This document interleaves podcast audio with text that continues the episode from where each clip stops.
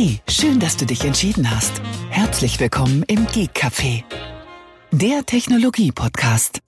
Hallo Tobi. Guten Abend, Thomas. Hallöchen. Es ist Da übrigens noch kein neuer Stuhl bei mir eingetroffen. Wink, wink. Naja, das dauert ein bisschen. Meiner, meiner hat ähm, ein paar Monate gebraucht, bis er hier war. Jahre, Jahre, Ja, Jahre nicht, Monate. Jahre. Monate. Ich habe aber hier, aber weißt du, auch wenn wir oder wenn ich nicht dafür bezahlt werde, ja, oder wir ja, glaube ich, aktuell auch kein Geld sehen dafür. Ähm, über Hermann Miller, gerade als Gaming-Stuhl, wurde in einem anderen Podcast, den ich höre, beziehungsweise nicht Podcast, aber das wird auch als Zweitkanal, als Podcast verwertet, bei, auf einem YouTube-Kanal habe ich es nämlich gesehen. Da wurde einer gefragt nach seinem Gaming-Chair und er so, würde er nicht empfehlen, äh, wenn er einen empfehlen soll, kauft ihr einen Hermann Miller, hat er gesagt. und ich noch so, Ja, ja, kann man als Empfehlung mal raushauen, ist vielleicht nicht jedermanns Sache. Also Budget, ja, meinst du ja eigentlich auch nicht. Ähm, von daher fand ich nur ganz witzig, ja. Obwohl die Bürostühle von Herman Miller ja noch das kleinste Übel sind, wenn man sich die restlichen äh, Lounge-Möbel anguckt, die es da gibt, die sind ja noch wesentlich teurer. Da geht's ja teilweise bei den Ja. ähm, Sesseln bei 8.000, 9.000 Euro erst richtig los. Da wird's erst richtig interessant. Also die ganze Büromöbelserie von Herman Miller ist verglichen mit den anderen Produkten, also mit den Living äh, Furnituren, wie man so schön neudeutsch sagt, ja, nochmal eine ganz andere Hausnummer. Also Ja, okay, da, aber äh, gegen so 59 Euro bei Aldi oder so ist das ja aber trotzdem. Ja, dagegen ist das trotzdem etwas teurer. Aber natürlich hat man auch eine andere Qualität als äh, bei einem Aldi-Gestühl. Ja, das muss man natürlich auch sagen. Gut, aber das nur so als kleine Anekdote mal so. Ja. Aber er, der gute Mann, der den Stuhl empfohlen hat, der hat vollkommen recht. Das ist ein sehr, sehr, sehr guter Stuhl. Ja. Ja, gut, aber jetzt wollen wir nicht über Herman Miller sprechen, Nein. weil wir stehen dort nicht auf der Payroll, also macht es wenig Sinn, darüber zu sprechen. Ja, Wir, das jetzt nicht unbedingt. Wir haben schon über so viel Zeugs gesprochen, wo wir nicht auf der Wo Payroll auf der stehen. Payroll ja. stehen. Aber das, nee, ich, äh, wie gesagt, ich hatte es nur zufällig gehört äh, in einem Podcast und ich stand so, okay. Guck mal da, wie klein ist die Welt. Ja. Ja, klar. Ja, die haben ja auch mächtig die, die Marketing, äh, Marketing äh, Trommel getrommelt äh, mit dem Stuhl. Äh, müssen sie ja auch, weil sie vorher im, im Gaming-Stuhlsegmenten kaum einer kannte, sage ich jetzt mal. Und wenn man den Markt betritt, der schon total voll ist mit marktbegleitenden Produkten wie Noble Chair, äh, DX Racer als günstigere Marke, sage ich jetzt mal, dann muss man auch als Neuankömmling erstmal auf die, auf die Trommel hauen. Ich gehe da mal von aus, dass viele Gamer äh, gar nicht wussten, was Herman Miller überhaupt ist. Hm? Die Marke muss erstmal bekannt gemacht ja. werden. Ja. Gut, aber lass uns äh, in die Apple-Ecke gehen. Es gibt Neuigkeiten zum Thema äh, Austausch von Apple-Armbändern, wenn sie falsch gemessen worden sind, etc. Äh, da gab es ja bisher die, nur die Möglichkeit, wenn man ein falsches Solo-Loop hatte, dass man die Uhr komplett austauschen musste mit dem äh, falsch gemessenen Band oder mit der falschen Bandgröße. Und jetzt hat man auch die Möglichkeit, das einzeln auszutauschen. Also Apple hat sich das Ganze wohl zu Herzen genommen, die Kritik, die wohl in größeren Wellen auf Apple zukam. Und sie haben gesagt, okay, wir machen das jetzt auch so, dass wir die Bänder separat austauschen und nicht die ganze Uhr mit eingeschickt werden muss. Finde ich auch gut. Ja, ja. Genauso Apple hat ja jetzt in dem Zusammenhang äh, auch äh, nochmal so die, die äh, Anleitung zum Ausmessen äh, der Größe nochmal ein bisschen äh, geändert, um das äh, von, ja, vom Hand, von der Handhabung nochmal ein bisschen zu äh, oder genauer zu erklären. Und äh, sie erwähnen jetzt, glaube ich, mittlerweile im Kleingedruckten auch, dass mit der Zeit das Armband ein bisschen loser wird. Einfach dadurch, dass es ja halt immer äh, oder durch Beanspruchung halt einfach mit dem Auf Abziehen vom Armband, dass da das an Größe ein bisschen bezieh- beziehungsweise halt durch das Anführungszeichen Ausleiern halt ein bisschen breiter wird dann. Ja, klar, das Nicht ist ja auch ganz so gerade das, das gewebte Band.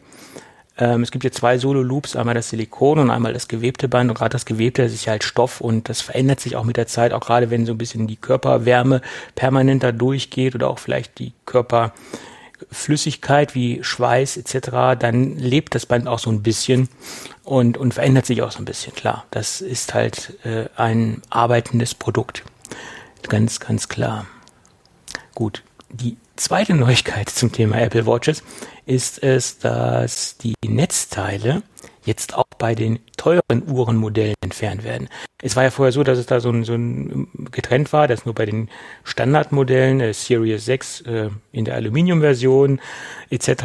und ähm, die ganzen SE-Geräte, äh, dort waren keine Netzteile im Lieferumfang enthalten und die teuren Modelle wie die äh, Hermes-Edition und auch die Edition-Modelle, also die Titan-Version, die hatten noch Netzteile dabei. Mhm. Und jetzt haben sie das quasi on the fly geändert und haben auch mittlerweile die ähm, den Lieferumfang verändert und haben dort auch keine Netzteile mehr dabei. Was mich ein bisschen wundert, dass sie das äh, wirklich so kurzfristig jetzt gemacht haben, weil erst liefern sie, es gibt ähm, Bestellungen, wo die Kunden auch Netzteile erhalten haben, keine Frage, und jetzt ändern sie das sehr kurz nach dem Release der Uhren und äh, entfernen dort auch die Netzteile. Das hat mich ein bisschen verwundert, ist eigentlich nicht so Apples äh, Stil, das jetzt so, so, so anzugehen. Ja, aber auch da wieder. Geht ja, um ja klar, Umwelt. ist, Geht, klar geht es um die Umwelt, das hätte man von Anfang an komplett durchziehen das, können. Ja, das hätte man machen können, äh, auf jeden Fall. Und, und nicht so ein Kram machen. Vor allem bei den Preisen, die du da bezahlst. Ja. Ja, genau. Ja. Aber auch jetzt, äh, ähm, obwohl da können wir auch, können wir auch später nochmal kurz drauf eingehen, weil äh, zum iPhone 12 gab es auch nochmal ein, zwei Gerüchte, äh, auch was den Lieferumfang betrifft, aber ich glaube, da hat es sowieso iPhone nochmal irgendwie später mit drin oder so, ja? Ja, lass Thema. uns kurz den, den Apple Watch Blog genau, abarbeiten. Genau, deswegen, ja, ja. Ähm, ich hatte heute mit einem Hörer telefoniert, der mit einem Hörer Thorsten, telefoniert? Ja, ist, der kriegt die individuelle Beratung, aber er macht selbst ganz viele Podcasts und ich bin mit ihm so ein bisschen äh, befreundet. Und er sagte mir, wir haben ganz viele schöne Themensprünge in der letzten Folge drin gehabt und wir sind von einem zum anderen gesprungen. Ja. Und da habe ich noch gesagt, äh, haben wir das denn jemals anders gemacht? Ab und zu kann das schon mal etwas heftiger werden bei uns. Ja, nee, ich ja, hatte ja. schon gedacht, er hätte einen von diesen Patreon-Supporter-Leveln mit 1 zu 1. Äh. Also seit wann sind wir auf Patreon? Dachte, wir sind hier bei Steady, aber sind wir auch nicht. nee, das war ja gerade der, der Scherz, ja. Aber wir sind bei PayPal. Und der, der Link befindet sich in den Show Notes. Gut. Aber, aber auch da, gerade PayPal, kleine Anekdote, musste ich auch wieder lernen am letzten Wochenende, dass es Leute gibt, die PayPal noch nicht mal vom Hörensagen irgendwie äh, kennen. Sowas gibt's? Äh, ja, und äh, vor allem, wenn man dann mit denen mal über PayPal spricht, um was es kann und wie lange man selbst dabei ist. Und mir wurde das da auch wieder bewusst, ich bin ja wirklich seit Anfang an dabei. Und am Anfang gab's ja hier noch diese Dollars geschenkt, wenn du dich anmeldest. Und ich noch so, ach du Scheiße, bist du verdammt lange schon bei dem Laden dabei. Das ist ja Unglaublich, ja. Am Anfang konntest du auch noch einiges an Geld machen, wenn du Leute geworben hast. Und ja, dadurch, genau. Dass mhm. noch sehr viele kein PayPal hatten, war das ein teilweise sehr äh, kleiner äh, Taschengeld, äh, ein sehr kleines Taschengeld, was da noch so reinkam. Mittlerweile hat jeder PayPal, da kannst du keinen mehr werben, bringt auch nicht viel. Ist genau wie Dropbox, hat auch mittlerweile fast jeder. Also ähm, ja, genau.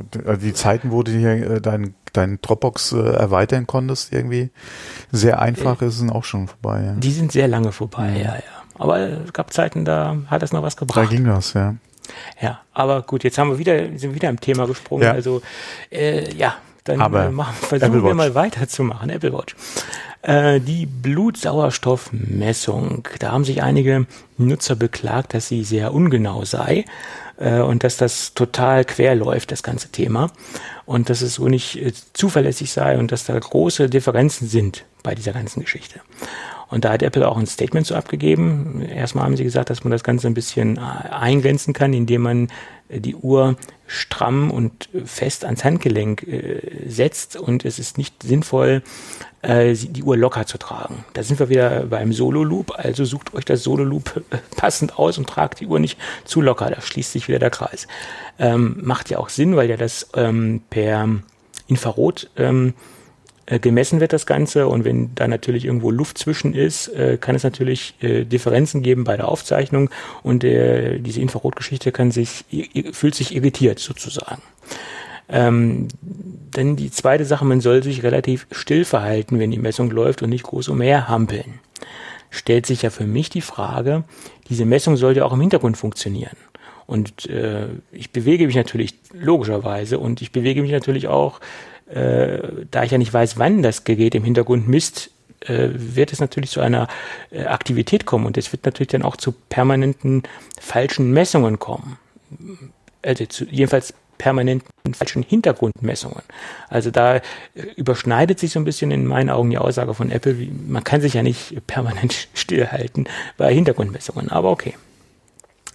Und des Weiteren haben sie gesagt, das Ding hat keine medizinische Zulassung, also diese Messfunktionalität. Mhm und sie haben das so ein bisschen abgemildert und sie haben das als Wellness- und Fitness-Feature ja. äh, deklariert und haben mit dieser Aussage und mit diesem Statement ähm, den Kritikern so ein bisschen die, die, die, äh, den, den Wind aus den Segeln genommen und ähm, ja, somit äh, sind sie in Anführungsstrichen erstmal fein raus, ähm, dass sie das Ganze nicht als Medizin, medizinische Funktion äh, deklariert haben im Gegensatz zu dieser EKG-Funktion, weil das ist medizinisch zugelassen und das bewerben sie auch als ja, ähm, müssen sie auch. medizinische Geschichte. Ja, ähm, wobei Sie, sie haben ja auch gesagt, die Technik, die verbaut ist, ist auch Technik, die du in Geräten, die die medizinische Zulassung haben, äh, ver, äh, oder ist dieselbe Technik, die in den Geräten verbaut ist, ja, oder eine sehr ähnliche Technik. Ähm, von daher, äh, was sie halt machen wollten, sich halt die Zulassung bei der FDA einfach sparen weil äh, je nachdem, äh, wie lange sich das in die Länge gezogen hätte, ähm, beziehungsweise du weißt ja auch nie, ja, mit den Leaks, ja, wird da irgendwo was vielleicht nach außen nochmal geleakt, ja, was deine Zulassung ist. Ähm, immer so ein Thema, ja, damit haben sie sich auf jeden Fall das gespart, ja. Mhm. Ähm, wobei man auch da sagen muss, dieses, die, der, die soll auch nicht zu nah am Handgelenk sitzen, wegen den Knochen, ähm, also ein Stück weiter zurück. Und was, äh, was ja auch ist, du musst äh, über 18 Jahre sein, weil darunter kann es einfach zu Fehlmessungen oder zu Falschinterpretationen kommen, ja, vom Sensor mit dem äh, Sauerstoffgehalt.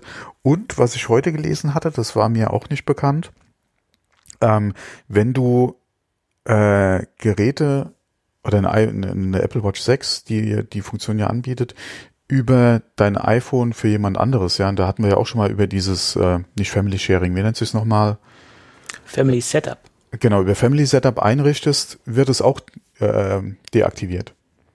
Also wenn du sagst hier, du gibst es deinem oder den machst es für die Großeltern oder so, ja, äh, wo wir auch drüber gesprochen hatten, dass es ja wirklich ein Family Setup eine sehr schöne Funktion ist, gerade auch für Leute, die kein iPhone haben oder die äh, ja, die halt kein iPhone haben, ähm, da wird es auch deaktiviert. Okay, okay, gut. Ja. Ja. ja. Ähm, aber äh, ja. ja. Hm. Gut, und dann gibt es noch eine andere Neuigkeit, die, die mir heute über den News-Ticker geflogen ist, die mhm. ich sehr interessant finde. Die der Medizingerätehersteller Massimo, eines der größten US-amerikanischen Hersteller von medizintechnischen Geräten, ähm, hört, glaube ich, zu den größten vier in Amerika. Äh, der geht gegen Apple vor, äh, weil Apple angeblich Patentverletzung äh, oder Patente verletzt und äh, fühlt sich dort etwas ähm, auf den Schlips getreten sozusagen. Ich möchte jetzt nicht komplett ganz auf diesen ganzen Hintergrund eingehen, aber auf eine spezielle Sache, die dem ganzen Thema so eine gewisse Brisanz verleiht. Ähm, da muss man zurückgehen bis in das Jahr 2013. Dort gab es ähm, Gespräche mit Massimo und Apple äh, bezüglich einer Kooperation. Apple ist auf Massimo zugegangen und hat gesagt, ja, ihr habt eine tolle Messtechnik, interessiert uns äh, euer Verfahren, wie ihr das Ganze handhabt, das könnte was für uns sein, das eventuell in zukünftige Produkte zu implementieren. Da sieht man auch, wie wie lange bei Apple oder wie lange generell äh, Entwicklungsprozesse laufen, wie weit sie halt schon vorausdenken und Produkte halt entwickeln. Ähm, wie lange sowas halt halt äh, überhaupt im, im Laufen ist und funktioniert, wenn halt 2013 schon solche Gespräche stattgefunden haben bezüglich äh, Messtechniken und, und Messverfahren. Da ging es auch nicht nur um das, ähm, um diese Blutsauerstoffgeschichte, sondern da ging es auch um andere Geschichten. Äh, auch EKG, EKG war dort ein Thema bei diesen Meetings. Also da ging es um eine, einen größeren Themenkomplex. Und dort haben sie halt mehrere Meetings gehabt. Ähm, ich glaube vier oder fünf, was man lesen konnte bei dem Artikel. Und ähm, dann, wo es dann konkreter äh, werden sollte, das Ganze hat Apple erstmal den Kontakt komplett abgebrochen. Und im Laufe der nächsten zwei Jahre, also bis 2015, gingen dann äh, Moment, ich habe es aufgeschrieben, drei, insgesamt drei wichtige äh, Mitarbeiter von Massimo zu Apple. Äh, unter anderem auch der äh, Entwicklungschef für die Sensorik, der halt auch sehr viele Informationen äh, im Gepäck haben. Ja, sagen wir mal so, der, der Informationsträger war.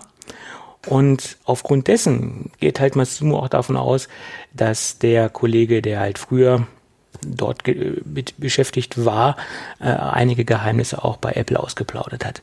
Und deswegen gehe ich auch mal ganz stark davon aus, dass Massimo ganz gute Karten hat, Apple da so ein bisschen an die Karre zu pinkeln, aufgrund dieser Geschichte, die 2013 lief.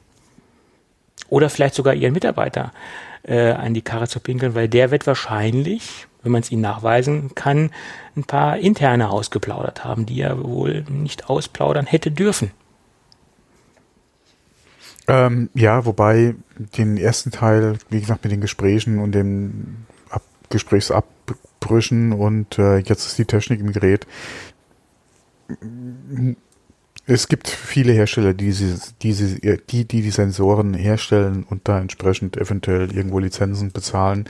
Von daher würde ich mir da erstmal noch nicht so die Gedanken machen. Ich sehe auch viel interessanter den Punkt, dass sie halt einfach Mitarbeiter abgeworben haben. Und das war ja. ja nicht nur der eine, sondern ich glaube ein paar andere Köpfe, die sie sich von der Firma geholt haben, auch noch. Äh, mhm. Von daher sehe ich das da schon schwerwiegender, ja.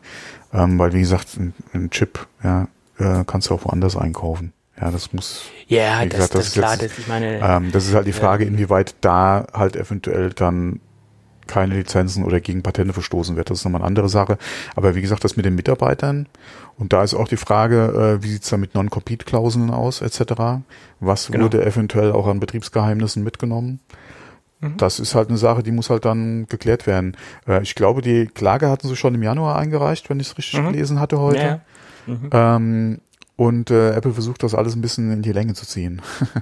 äh, was man, ja, ja. glaube ich, auch verstehen kann, aber äh, ja, muss man halt mal gucken. Ähm, aber gerade, wie gesagt, mit den Mitarbeitern, das sehe ich da auch, könnte eventuell nochmal ein Problem für Apple werden. Gerade wenn sie halt ja, Betriebsgeheimnisse meine, wirklich mitgenommen haben und da entsprechend dann auch in die Entwicklung eingeflossen sind, ja. Ja, ich meine, Klagen äh, bezüglich Patentverletzungen, Boah. das kennen wir aus der Vergangenheit. Das ist ja. Äh, in welchem Monat Business. wird keine, keine Patentklage genau. eingereicht gegen Apple? Genau. Ja. Das ist ja ein Daily Business im Tech-Bereich. Da mhm. muss man ja nicht großartig noch äh, über Worte verlieren. Aber wie gesagt, diese Geschichte mit diesen Abwerben von den Mitarbeitern, die ja ist wirklich, finde ich, ganz interessant. Naja, ja. schauen wir mal. Genau. Aber wo wir jetzt gerade da über Klage gesprochen haben, ich wollte es eigentlich mhm. nicht unbedingt ansprechen, passt aber jetzt eigentlich ganz gut. Wieder Apple und Epic. Mhm. Äh, die Anhörung war ja jetzt. Ähm, mhm. Wurde auch interessanterweise äh, von mehreren Quellen sehr gut live getweetet. Ähm, äh, Virtual Legality Höckler hat auch dazu wieder ein, äh, ein Video gemacht, äh, wird der ein oder andere wahrscheinlich schon gesehen haben, wo er äh, da auch nochmal drauf eingegangen ist. Ähm, Epic kam da unterm Strich nicht ganz so gut weg. Ähm, man muss mal gucken, ja, wann jetzt hier äh, in, also es geht ja nicht um Klage und ein Ergebnis, sondern jetzt erstmal um äh, Epic, ja, wo sie mit dem Anspruch eingelegt haben und wollen ja Fortnite wieder im Laden haben und verhindern, dass halt ähm, jetzt erstmal bis zur Verhandlung äh, Unreal äh, aus dem Store fliegt, beziehungsweise halt äh, nicht mehr weiterentwickelt werden kann. Da muss man mal gucken, was da jetzt äh, entsprechend dazu kommt.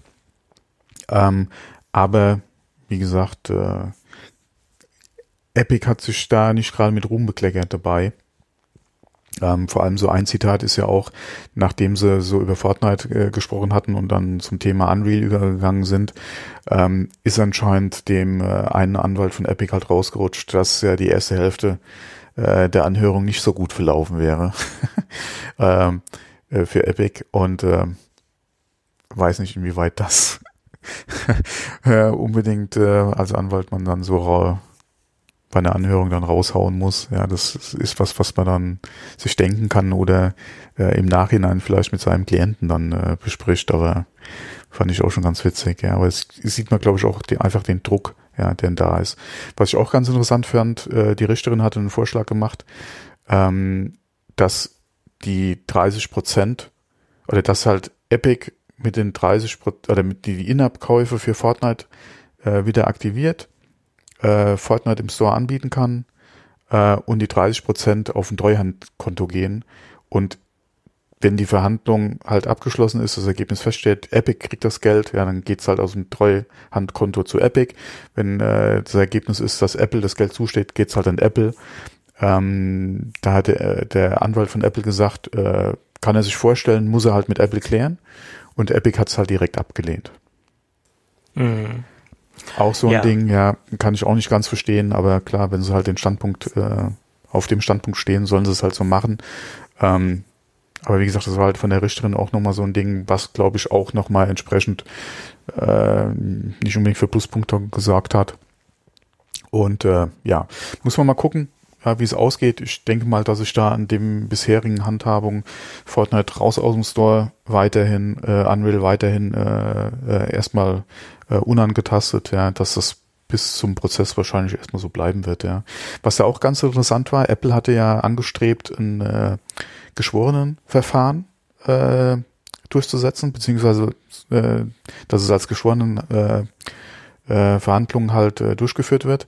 Ähm, die haben sich jetzt allerdings mit Apple darauf verständigt, äh, dass sie da nicht drauf bestehen oder das halt nicht als äh, geschworene Verhandlung halt machen wollen. Ähm, die Richterin hat ja auch gesagt, sie wird beides zusammen verhandeln. Ich denke mal, es ist beiden lieber ohne Geschworenen, die eventuell vielleicht dann doch nicht ganz so entscheiden, äh, wie, wie die, äh, wie Epic oder Apple das dann gerne hätten. Man hat es ja bei Samsung gesehen, ja, mit der Jury. Das ja. wird ja in allen mhm. Instanzen mhm. wurde das ja jedes Mal anders irgendwie und das, boah, ey, also das muss man glaube ich nicht unbedingt haben, ja. Ja, aber eins ist sicher, diese ganze Geschichte ist extrem medienwirksam, was da gerade passiert. Ja. Und ein Indikator für mich ist immer, ähm, ob das wirklich extrem medienwirksam ist, weil in unserer Bubble ist klar, dass wir das in unserer Tech-Bubble natürlich sofort wahrnehmen und das, das, das läuft durch die Social Media und ist klar, wenn wir das nicht wahrnehmen oder wenn wir das in unserer großen Tech-Bubble nicht wahrnehmen, wer soll es dann sonst wahrnehmen? Aber ein großer Indikator dafür ist für mich immer, wenn mich meine Mutter, die mit Technik gar nichts zu tun hat, nix, die hat zwar ein iPhone, äh, und jetzt will sie Fortnite spielen. Nee, er hat auch ein MacBook, aber da, da kann sie gerade mal ihre E-Mails mit abrufen und äh, äh, mal eine Webseite besuchen. Das war's letztendlich. Aber wenn die mich fragt, sag mal, was ist denn dieses Fortnite? Äh, das, äh, die haben irgendwie mit Apple da Streitigkeiten. Also wenn die mich auf sowas anspricht, dann, dann merke ich, dass mhm. dieses Thema so extrem medienpräsent ist, äh, und, und so weite Wellen schlägt bis in die, in die Silver Surfer Generation, sage ich jetzt mal, dann äh, hat Apple Me äh, äh, Epic medientechnisch äh, schon einiges richtig gemacht. Also nur rein von der vom, Aufmerk vom Aufmerksamkeitsfaktor und vom Aufmerksamkeitsgrad her. Ja. Äh, das ja, aber inwieweit das natürlich dann auch in der richtigen Zielgruppe ankommt. Ja, gut, ich meine, ob die noch die weiteren Sachen auch noch überhaupt äh, so mitschneidet und äh, das ist was ganz anderes. Aber es wird irgendwo auch wahrgenommen, dass da irgendwo ähm, äh, Streitigkeiten sind. Ne? Mhm. Das ist schon ganz interessant. Ja. ja. ist ja auch Ziel, je mehr Leute da irgendwo äh, Bescheid wissen, ja, oder eventuell äh, das zum Thema wird, umso besser für, für Epic, ja. Ja, und ich meine, hätte Epic jetzt mit irgendwie einer kleinen Zuliefererbutze äh, Stress, dann würde das, würde das keine, keine Sau interessieren. Aber wenn Epic, Epic mit Apple Stress hat, das ist natürlich äh, interessant. Ganz klar. Vor allem beide können sich auch leisten, ne? Ja. Von daher beide. mal gucken, wie lange das sich das Ganze hinzieht, ja. Ich denke, Apple kann es sich noch ein bisschen mehr leisten, aber Epic ist auch extrem gut aufgestellt. Äh, Epic nagt nicht am Hungertuch. Ja. Nee, nee. Da nee. läufst du auch keine Gefahr, dass, äh, dass die bankrott gehen, nur weil halt äh, Fortnite nicht auf iOS ist. Ja. ja, so ist es. Oder sagen wir mal, auf, im, im Apple-Ökosystem verfügbar ist. Ja. Die machen, ja, die verdienen sonst noch trotzdem noch ein Schweinegeld mit Fortnite. Ja das ist ja auch, was mich immer so stört. Ich glaube, das habe ich auch schon mal erwähnt, dass von den Massenmedien, also von, von den Standardmedien, die sonst nicht sehr viel über Technik berichten, dass die das so darstellen, dass Epic so ein kleiner äh, Underdog ist, äh, der gegen Apple kämpft. Das ist bei weitem nicht richtig. Äh, Epic ist ein, ein Multimilliarden-Dollar-Konzern, der extrem gut aufgestellt ist. Also da, das ist kein Underdog, der jetzt irgendwo ähm, gegen Apple äh, das Fähnchen äh, oder die, die, die, den, Klick, den Apple den Klick erklärt hat. Das ist ein mhm. Riesenunternehmen. Naja. Ja. Gut, dann lass uns noch mal ein bisschen über Spekulatius äh, sprechen. Mhm. Ähm, es gab mal wieder ein Statement von Mr. Ming Chi Ku. er, er, kann es ja nicht lassen. Er, er haut ja noch mal eins Ja, okay, raus, er hat natürlich seine Quellen und irgendwie muss er ja auch Geld Quellen, verdienen. Ja. Bloß, ich meine, er kann es nicht lassen. Er bezieht sich gleich auf ein, eine spezielle Kleinigkeit, die ich noch mal äh, raushauen wollte. Er sagte, wir sehen Q4 ein äh, überarbeitetes iPad Pro. Macht in meinen Augen auch Sinn, weil das iPad Air der vierten Generation ist ja schon sehr Pro-lastig und es wird Zeit, dass wir eine neue, ich finde, es wird Zeit, dass wir eine neue Generation sehen, die sich nochmal ganz klar äh, performance-technisch vom iPad 4 distanziert, äh, iPad Air 4 distanziert.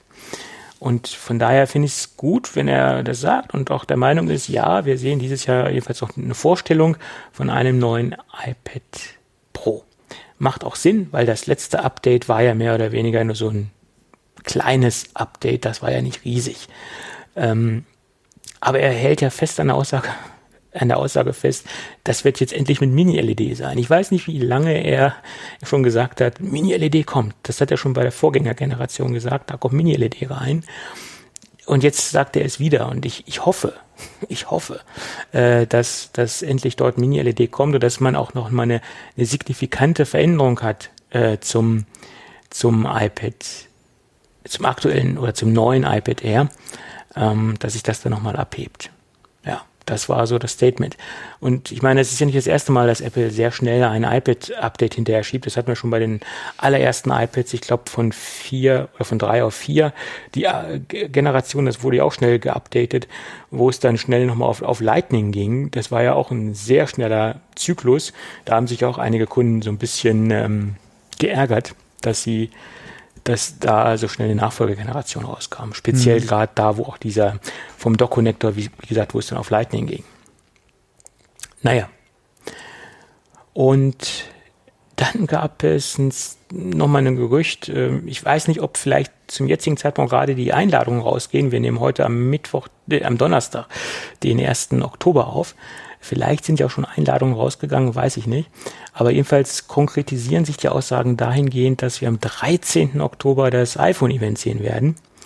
Und das ist darauf zu schließen, dass es angeblich, nee, es gab ein, intern, ein internes Memo-Video von einem äh, britischen Telefoncarrier, der gesagt hat, dass, äh, dass es am 12 am 13. Oktober sein wird. Und er ist dann nochmal verstärkt auf die 5G-Geschichte eingegangen. Das war wohl auch ein Hauptthema äh, von diesem internen Memo. Und angeblich war in diesem Memo sogar Eddie Q zu sehen. Ich, ich weiß nicht, ich habe das Video nicht gesehen. Ich weiß gar nicht, ob das Video an sich geleakt worden ist, keine Ahnung, äh, weil es halt nur für die Mitarbeiter war. Äh, was der Eddie Q jetzt drin gemacht hat, das, das weiß ich jetzt nicht, keine Ahnung. Aber jedenfalls äh, ist das jetzt die Grundlage, also dieses Video ist jetzt die, oder dieses Memo ist jetzt die Grundlage der aktuellen Gerüchte. 13. Oktober iPhone-Event. Hm. Ja, ja, bin ich gespannt. Genau, und äh, es gab jetzt wieder äh, vermehrt Gerüchte, dass halt die Earpods wegfallen. Ja, da gab es im Code von iOS 14.2 Beta Hinweise, dass die Earpods wegfallen sollen. Hm. Ja. Ich denke, das wäre nur konsequent. Netzteil raus, Earpods raus. Wobei es für mich wesentlich schlimmer wäre, wenn die Earpods wegfallen würden als das ja. Netzteil. Genau, da hatten wir in der Vergangenheit auch schon drüber ähm, gesprochen. Bei mir genauso. Schließe ich, ja. hm. schließe ich mich deiner Meinung an, obwohl es gibt viele, die sagen, ne, so ein Kopfhörer, ja, das ist halt ein Kopfhörer, der immer der immer funktioniert. Ich muss auf keinen Ladestand achten. Ich habe irgendwo immer vielleicht einen rumliegen und kann auf ihn als Backup-Lösung zurückfallen. Genau. Und ähm, gerade sagen viele, ja, wie viel hat man denn davon rumfliegen? Ja, aber die Dinger gehen auch schneller mal kaputt als ein Netzteil. Es ist in Anführungsstrichen, wenn man ihn intensiv nutzt, auch ein Verbrauchsgegenstand. Also ich hatte in der Zeit, wo ich mir noch, was heißt öfter, aber regelmäßig, äh, also wie gesagt, spätestens alle zwei Jahre ein iPhone gekauft habe, waren auch neue Earpods auf jeden Fall fällig. Ja. Und äh, ich habe mir jetzt, äh, also ich bin ja jetzt im, im, was sind wir? Wir sind ja jetzt im dritten Jahr mit dem iPhone 10. Ich glaube schon, ja. Genau, das ist jetzt das dritte Jahr, genau, kein Update, iPhone 10, 11, ja, 12, genau, jetzt kommt ja dann, äh, ja, genau. Und ähm, ich habe mir in der Zwischenzeit auch schon wieder Earpods äh, gekauft, weil aus irgendeinem Grund ich Kabelbruch hatte, ja. Und ähm, klar könnte man auch sagen, vielleicht äh, gehen ein bisschen sorgfältiger mit um, aber das ist ja auch gerade dafür gedacht. Ja, das sind die mitgelieferten Teile, ja, äh, man hat ja auch noch andere Kopfhörer, ja, äh, oder auch In-Ears, die ein bisschen hochpreisiger sind, aber die man nicht vielleicht äh, bei der Gartenarbeit einsetzt oder im Bett trägt, da wenn man einschläft und sich drei, 30 Mal im Kabel einwickelt, ja. Ähm, oder aber vielleicht auch unterwegs irgendwo drin hat oder auf dem Sportplatz oder irgendwo, ja, wo man vielleicht nicht unbedingt mit seinen teuren äh, oder mit den etwas teureren äh, rumlaufen will. Ähm, von daher ist das schon gerade für so ein Cent-Produkt äh, in Anführungszeichen schon äh, sinnvoll, zumindest mal für mich, wenn es in der Packung drin ist. Ja. Ja. Alle in der Cent, Cent äh, in der Herstellung. Nicht im Verkauf. Äh. Im Verkauf wollen sie ja auch wieder ein bisschen mehr dafür haben. Äh, aber so teuer sind die in der Herstellung ja nicht, ja. Ja, und ich, ich gehe auch davon aus, dass Apple das logischerweise auch auswerten kann, äh, wie das Gerät genutzt wird, ob mit einem Lightning ähm, Earpod, äh, Earpods oder halt kabellos. Das wird Apple natürlich auswerten können aufgrund der äh, Benutzerstatistik von ihrem System. Äh, ganz klar. Aber Dennoch denke ich, das ist äh, viel, viel wichtiger, wie ich es eben schon sagte, als ein Netzteil. Und nicht jeder möchte äh, kabellos äh, hören, also Bluetooth-Kopfhörer mhm. äh, verwenden. Es gibt Anwendungsszenarien, da geht es halt auch gar nicht. Da muss man vielleicht mit einem kabelgebundenen Hörer arbeiten. Und es gibt Leute, die, die, die wollen es auch gar nicht. Und ich habe letztens einen Podcast gehört, da hat einer gesagt, ja, wer hört denn heute noch kabelgebunden Musik? Der hat sich da so ähm, in einer arroganten Art und Weise drüber echauffiert, äh, dass man sich darüber aufregen kann, dass keine Kopfhörer dabei sind. Was ich nicht nachvollziehen kann, sein Statement. Es gibt Leute, die möchten halt kabelgebunden Musik hören und man muss auch dazu äh, sagen, da gebe ich vielen Leuten recht, sie müssen nichts zusätzlich managen. Sie müssen keinen Akkustand äh, beachten. Sie müssen nicht aufpassen, dass sie die Dinger verlieren, ähm, weil es ist, man merkt schneller, wenn was kabelgebundenes aus dem Ohr rausfällt, dass mhm. es dann irgendwo runterhängt oder so, als wenn jetzt irgendwo ein ähm, ein AirPod aus dem Ohr fällt, vielleicht fällt er dann sogar noch in, in, die, in, in Gully und dann ist er weg, etc. Also die Gefahr, sowas zu verlieren, ist viel höher, als ein kabelgebundenes System zu verlieren. Zudem kommt auch noch dazu, dass auch viele Kinder vielleicht äh, äh, mit dem Smartphone unterwegs sind und die Eltern nicht gewillt sind, äh, den teure AirPods in die Hand zu drücken, äh, etc. Das gibt's auch noch als Anwendungsszenario. Mhm. Also von daher äh, sehe ich das Ding als wichtigen Bestandteil der Verpackung an und als, Liefer, äh, als Lieferumfang an. Und ich würde es persönlich nicht gut finden, wenn die Dinger wegfallen. Ja. Jo. Punkt. So ist es. Gut. Mm, dann gab es noch einen Patentantrag, der jetzt aufgetaucht ist, den ich persönlich sehr interessant finde, ähm, dass äh, auch auf iPhones und iPads äh, es angeblich dann irgendwann mal die Option geben soll, ein mattes Display auszuwählen, also mit einer Beschichtung. Ähm, ob das jemals kommen wird, weiß man nicht. Würde ich aber äh, gut finden, weil gerade für Geräte, die man natürlich auch sehr viel draußen benutzt, äh, denke ich, würde es Sinn machen, dass man so eine Anti, ja, Anti, ähm, ja, wie soll ich sagen, also eine, eine Beschichtung, die nicht so viel reflektiert oder die mehr die, die ähm, um, um besseres, ähm, ja, die nicht so viel spiegelt, sage ich jetzt mal. Da würde ich es echt gut finden, wenn man da eine Option hätte, das auszuwählen. Oder wenn es vielleicht sogar serienmäßig sein würde, dass diese Beschichtung auf jedem iPhone drauf ist. Ja, weil als Option auswählen, mh, hm, halte ich logistisch bei diesen großen Mengen an iPhones, die da durch die Gegend geschickt werden und an die großen Mengen, die abgesetzt werden, ziemlich äh, Banane, wenn man jetzt noch eine zusätzliche Option hätte, äh, spiegeltes Display oder entspiegeltes Display. Äh, ich denke, da wäre es sinnvoll, wenn sie das serienmäßig einführen würden. Mhm. Ja. Ja. Du hast da noch ein Thema eingefügt, sehe ich gerade, so nämlich dein, deine Farbe. Meine Farbe? Deine Farbe. Ähm, was meinst du jetzt? Äh, Fantastical. Ach so, äh, ja. ach so, ja, ja, ja, nee, ich hatte eben noch das andere gesehen. Nee, Fantastical äh, hat ein Update rausgeschrieben, äh, rausgeschoben äh, mit neuen äh, Widgets, die sehen ganz gut aus. Gerade wenn man halt auch iOS 14 auf dem iPad nutzt, äh, ist das eine schöne Sache, ähm, auch mit den verschiedenen Styles an Widgets, die sie anbieten. Ähm, das kann man sich auf jeden Fall angucken. Für Fantastical hatten wir ja schon öfter mal gesprochen, äh, auch immer mal wieder so, wenn Updates kamen, äh, mal kurz erwähnt, Fantastical. Wie gesagt, jetzt auch. Ähm, ich nutze es ja nach wie vor auf iOS. Ähm, und von da bin da immer noch sehr zufrieden damit. Klar, wer mit den Hausmitteln hinkommt, das hatten wir ja auch schon öfter gesagt, äh, muss sich nicht unbedingt angucken. Wer aber ein bisschen mehr Anspruch an seinen Kalender hat, sollte da auf jeden Fall mal einen Blick drauf werfen. Ja, kann man ja auch ganz gut machen. Äh, von daher mal hier an der Stelle kurz erwähnt. Ähm, was auch eine Sache ist, da bin ich mal gespannt nächstes Jahr. Microsoft hat angekündigt, dass es von Microsoft Office auch für den Mac nächstes Jahr wieder eine Version geben soll, äh, die man ähm, kaufen kann, äh, die kein Abo ist, wie das 365 jetzt zum Beispiel, also wie Office 365. Ähm, da bin ich auch mal gespannt, gerade auch wie die neue Version dann aussehen soll. Ähm, und äh, ja, wie das dann vom Preis her liegen wird. Da gab es noch keine Informationen dazu. Denke mal, das wird nicht ganz so günstig werden, aber wer keine Lust auf Abos hat, und über das Thema hatten wir ja in Bezug auf andere Software ja auch schon gesprochen, ähm, der ja, sollte vielleicht nächstes Jahr mal gucken, ob das vielleicht eine, eine Möglichkeit für ihn wäre, wenn er denn Office äh, oder das Paket dann braucht. Ja, oder wird nächstes Jahr auf jeden Fall wieder die Möglichkeit geben, zu kaufen, anstatt äh, monatlich halt ein Abo zu machen. Ja, ja, ich finde ja auch, dass, dass dieser Trend dieser ganzen Abo-Geschichte so ein bisschen entgegengesetzt werden muss. Und es ist, ähm, ja, ich finde, es ist ein falscher Trend, die jede Software irgendwo in ein Abo-Modell reinzuschieben. Ah, ähm, das ja. denke ich jetzt eigentlich eher weniger. Gerade für Firmen ist es sehr interessant, äh, wenn du ja, halt Firmen, über diese ja. Schiene ähm, halt immer auf dem neuesten Stand bist. Du brauchst dich da nicht drum kümmern äh, auch gerade in Bezug auf, ja, brauche ich das nächste große Update, sondern du hast einfach, ja, inwieweit sinnvoll ist dann auf das zu updaten oder erstmal zu gucken, welche Bugs das bringt und wie du das in deinem Produktionsumfeld nutzt, ist ein ganz anderes Thema. Aber du hast halt die Planungssicherheit, dass du, wenn du willst, immer up to date bist, immer ganz vorne mit dabei und du hast halt Kosten, mit denen du über das Jahr gerechnet ja, dann ganz einfach rechnen kannst.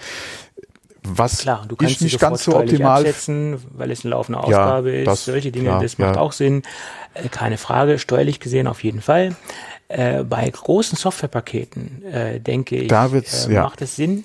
Da macht es ja, da wird es auch schon wieder schwierig, je nachdem, wenn du eine Ein-Mann-Show bist und sollst so viel Geld für ein komplettes Adobe CC bezahlen, ist auch wieder die Frage, ist das sinnvoll für dich? Ja, ja ähm, aber genau da kannst du natürlich auch die Stärken einer, einer Leihsoftware äh, ausspielen, weil du kannst ja auch sagen, okay, ich habe jetzt ja ein größeres Projekt, das dauert jetzt ja. sechs Monate und mhm. klickt mir mal für sechs Monate so und so viele Lizenzen dazu. Genau. Danach kündige ich das wieder und das Projekt ist gegessen. Mhm. Früher musstest du halt denn wenn du das offiziell und keinen grauen Weg einschlagen wolltest, sag ich jetzt mal, gesagt, musstest ja. du halt die Lizenzen äh, kaufen und für die Zeit deinen Mitarbeitern zur Verfügung stellen. Und danach hattest du zigtausende Euros ausgegeben mhm. für Lizenzen, die du wahrscheinlich gar nicht mehr brauchst, weil die Mitarbeiter nur teilweise im, im Job waren oder eine Zeit lang im Projekt waren. Mhm. Und jetzt kannst du das halt auch individuell anpassen. Gerade in dieser Medienbranche sind es ja auch punktuelle Projekte, die gefahren werden. Ich sag mal, eine Werbefilmproduktion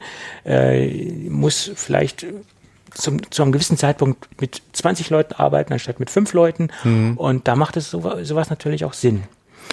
Aber wenn es natürlich ausufert, jede kleine Software fängt an, ja, One Password, das ja, vor äh, allem, Fantastic, äh, was ja. es alles gibt, ne? dann wird's wird's kritisch. Ja, vor allem im Privatanwenderbereich ist halt die genau. Frage, will ich oder wie macht das überhaupt Sinn, ja? Oder ist es nicht dann doch für mich interessanter, ich gebe äh, Preis X aus für eine äh, Vollversion oder für eine äh, einmalig für für ein, für ein Programm äh, und warte dann einfach mal ab, äh, inwieweit sind die Features, die halt mit dem nächsten Update oder kostenpflichtigen Update dann kommen, überhaupt für mich inter interessant und relevant.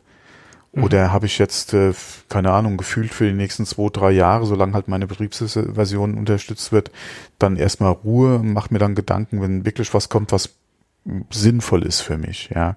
Und das kann je nachdem äh, eventuell sogar, äh, wie gesagt, gerade im Privatanwendungsbereich vielleicht nochmal die interessantere Alternative sein. Und wahrscheinlich auch ein Grund, ja, warum gerade auf dem Mac und gerade auch, was jetzt hier äh, äh, Bildbearbeitung äh, und Verwaltung betrifft, die ein oder andere App äh, sich dann doch äh, die letzten Jahre gut entwickelt hat, ja, weil es dann doch hier äh, äh, quasi Einmalkäufe waren und äh, nicht monatlich äh, dich viel, äh, was viel, aber dich monatlich Geld gekostet hat. Ja, ja klar. Da gab es ja einige wie, wie unser allseits be beliebtes äh, Lightroom. Äh, nee, äh, wie heißt das nochmal? Pixelmator oder mhm. auch Affinity, die ganzen Apps. Ja, das sind ja wirklich äh, teilweise auch sehr gute Alternativen, gerade auch zu Adobe. Und äh, die haben sich ja die letzten Jahre äh, gut gemacht, auch was die Verkaufszahlen betrifft. Also von daher, es gibt ja durchaus Alternativen, ja. Pixelmeter ist, ist, ist sehr leistungsstark. Ähm, ich sag mal, für den Hausgebrauch und für den ambitionierten. Ach, darüber hinaus sogar, ja. Äh, es gibt so viel schöne, leicht verständliche YouTube-Tutorials zu Pixelmator. Ähm, wunderbar. Also man muss sich da mal ein bisschen umschauen. Da kann man sehr, sehr viel mit äh, erreichen. Ich hm. äh, habe Pixelmator auch selbst im Einsatz und, und mache da eigentlich mit äh, 100% meiner Bildbearbeitung. Mehr brauche ich eigentlich nicht mhm. für das, was ich bildtechnisch machen muss, sage ich jetzt mal. Mhm. Genau. Ja. Aber wo wir gerade bei Software sind, noch einen kleinen Service-Hinweis. Ähm, das passt nämlich ganz gut thematisch dazu. Ähm, es gibt äh, ein Sicherheitsupdate, nämlich das 2020-005 für Mojave, das erhebliche Probleme auslösen kann. Ähm, das äußert sich so, dass man eine extreme Systemverlangsamung hat, also dass alles ein bisschen zähflüssiger läuft, ähm, dass äh, Feinde-Abstürze stattfinden etc. Also alles das, was man so nicht haben will. Und da gibt es äh, von äh, Apple auch offizielle Statements zu der ganzen Problematik, äh, die man dort ähm, also Workarounds, sage ich jetzt mal, die man dort vornehmen kann. Die, der erste Hinweis, ja, date mal von Mojave auf Catalina ab. Das wollen aber viele nicht, weil sie noch ältere Software einsetzen, also 32-bittige Software, ähm, die halt nur noch auf Mojave laufen, die natürlich nicht mehr auf Catalina funktionieren. Da liegt der Hase dann schon im Pfeffer. Also sind sie darauf angewiesen, Mojave weiterhin laufen zu lassen auf ihrem System. Ähm, das ist sozusagen der erste Workaround, den Apple vorschlägt.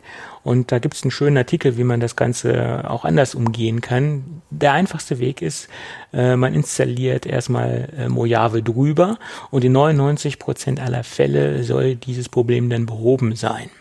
Also einfach eine Drüberinstallation, keine komplette Neuinstallation, sondern einfach Mojave auf das bestehende System nochmal neu installieren und dann soll es äh, gemanagt sein, das Ganze, oder soll es wieder funktionieren. Ähm, der erste Weg, in dem man im Vorfeld schon informiert ist, ist äh, erstmal nicht Safari 14 installieren, weil diese Probleme treten nur auf, wenn man auf Mojave schon Safari 14 installiert hat. Weil die Kombination Probleme mit dem Sicherheitsupdate, die finden halt nur mit dem Safari 14 derzeit statt. Aber das weiß man ja im Vorfeld nicht, wenn man sich da einfach mal das Sicherheits-App drüber lauf, äh, Sicherheitsupdate drüber laufen lässt das ist ja jetzt leider erst rausgekommen. Deswegen verlinken wir mal einen ausführlichen Artikel von äh, Mr. McIntosh. Der hat da drüber geschrieben. Ist ein englischsprachiger Artikel. Aber ich denke, das sollte man trotzdem mitschneiden können. Ja. Ja. Hm. Weil es haben mich schon zwei Leute angesprochen, was denn los sei. Ihr Rechner sei so langsam. gesagt, ja, entweder zu hohe Anforderungen oder irgendein Problem. Und dann äh, lag es am Sicherheitsupdate, nachdem wir das dann recherchiert haben. Ja. Ja, wie machen wir denn mal weiter? Wir haben noch ein bisschen was auf dem Zettel. Wo wir gerade bei äh, Tipps und Tricks sind. Ähm, es gibt einen kleinen, schicken Kurzbefehl, den ich hier verlinken möchte. Äh, der nennt sich Live TV. Und den kann man dann in seine Kurzbefehle-App einfügen. Und wenn man den ausführt, erfasst er in einem Menü alle öffentlich-rechtlichen Sender zusammen, die einen Livestream anbieten. Das heißt, man kann dann ganz schnell draufklicken, ARD, ZDF Neo, ähm, wie sie alle heißen, äh, OnePlus äh, etc.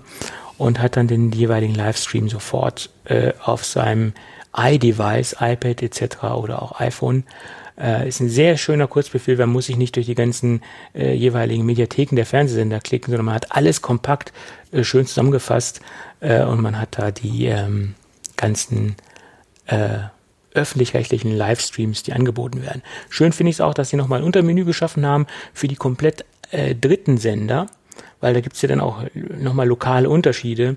Gerade jetzt zum Beispiel der WDR, Lokalzeit, äh, die ganzen verschiedenen Lokalzeiten, die es da gibt, die kann man dann nochmal auswählen, in welchen Sender man sich da reinklicken will. Äh, sehr schön gemacht. Ja. Okay.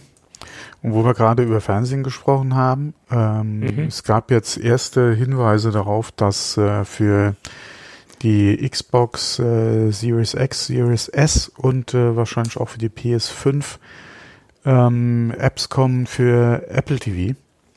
Mhm. Äh, wir hatten da ja in Bezug auf Smart TVs schon gesprochen, dass da was in der Entwicklung ist. Und ähm, jetzt gab es erste Beta-Builds für die Xbox, die neue, äh, wo man schon gesehen hat, dass da anscheinend ja äh, Apple TV als Testbild verfügbar ist.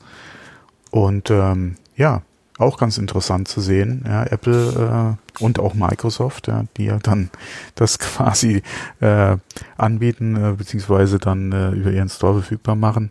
Ähm, ja, dass sie äh, versuchen, da auf die Box halt drauf zu kommen, beziehungsweise dran arbeiten, auf die Box zu kommen. Ja. Ja. Macht ja auch letztendlich Sinn, denke ich. Naja, und da auch eine kleine Anekdote noch. Äh, die alte Xbox One X, mhm. ist zum Verkaufsstart der Xbox, Xbox Series X, also der neuen Konsole, ähm, gerade bei Amazon äh, sehr schnell in den Verkaufscharts nach oben geschossen.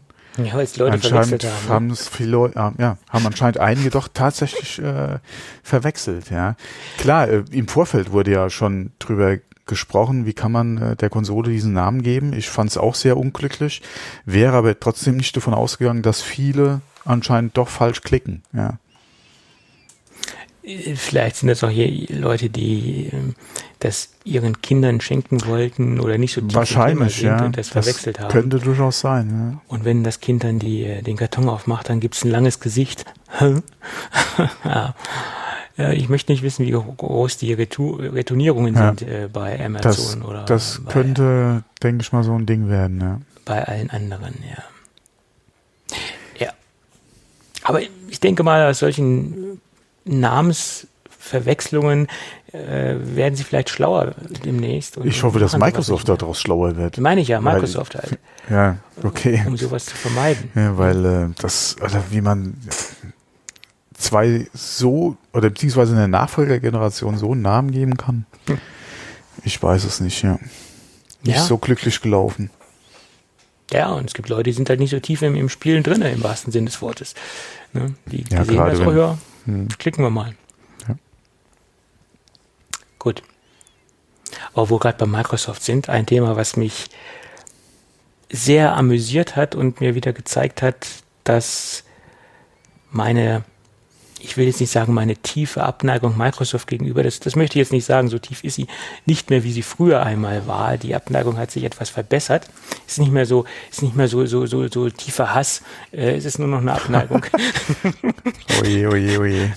Ja, ja, ähm, Jedenfalls, es gab einen sehr schönen Artikel von The Verge, der heute auch nochmal aus anderer, äh, aus anderer, von anderen Quellen äh, bestätigt worden ist und auch diese ganzen Leaks, die dort an ins Tageslicht gekommen sind, die wurden heute auch nochmal von anderen Quellen bestätigt und untermauert, dass die Code-Leaks authentisch sind. Also deswegen äh, möchte ich das Thema auch nochmal ex extra reinnehmen, weil es auch nochmal, wie gesagt, von vielen anderen Quellen diese Bestätigung gegeben hat heute. Es sieht so aus, dass Windows XP in der Beta-Version ähm, eine, einen alternativen Skin hatte, den man auswählen konnte. Das war aber nur für, für die interne Verwendung. Und der nannte sich, ich habe es mal aufgeschrieben, Rizzler, ähm, Rizzler Skin with Eye Candy. Whistler war damals der Codename von Windows XP, muss man dazu wissen. Und wie gesagt, Whistler Skin with Eye Candy. Und das liegt so äh, auf der Hand, dass ähm, es so aussieht, oder dieses, dieses Theme, wenn es ausgewählt ist, oder dieser Skin, wie man es auch nennen mag, äh, sieht so aus wie die Aqua-Oberfläche von Apple. Aqua ist ja den, die, die Oberfläche, die sehr zeitnah auch zum XP rauskam. Oder kam sie vor XP oder nach XP? Ich glaube vor XP. Vor XP, klar, muss ja vor XP gekommen sein.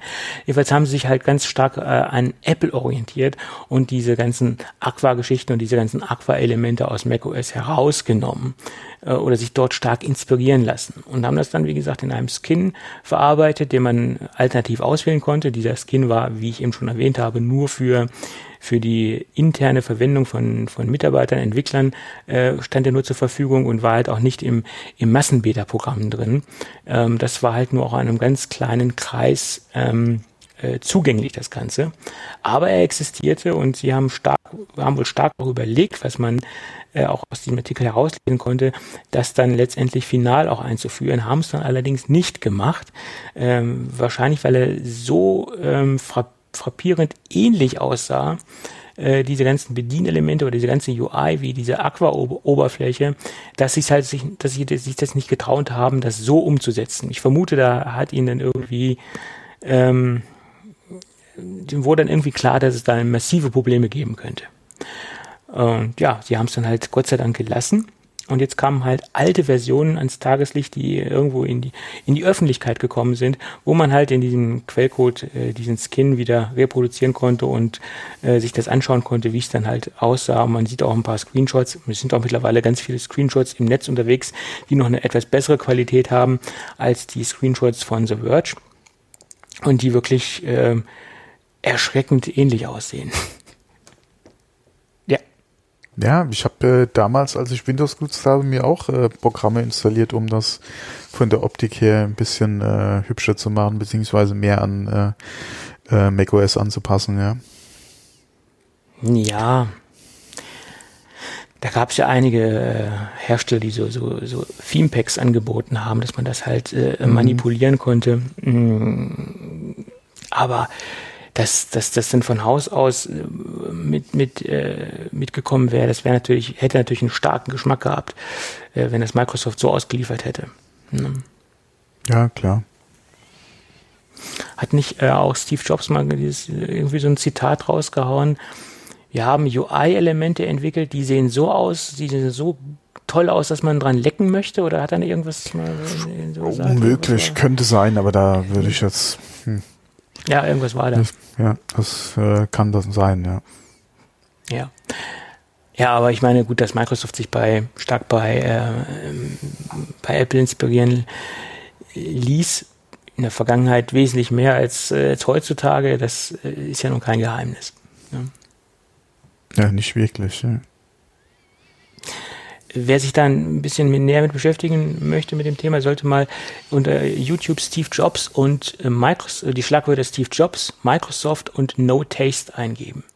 Da gibt es ein Interview zu dem Thema, also ein Ausschnitt aus einem Interview zu der ganzen Geschichte und ähm, da trifft es Steve Jobs auf den Kopf, den Nagel auf den Kopf. Ja. Gut, Apple hat mal wieder eingekauft. Ja, tun sie öfter. Aber ich glaube, sie haben es günstig bekommen. Äh, obwohl noch keine Zahlen bis jetzt bekannt sind. Bis jetzt sind mir noch keine über den Weg gelaufen. Sie haben ein kleines Startup gekauft, Scout FM.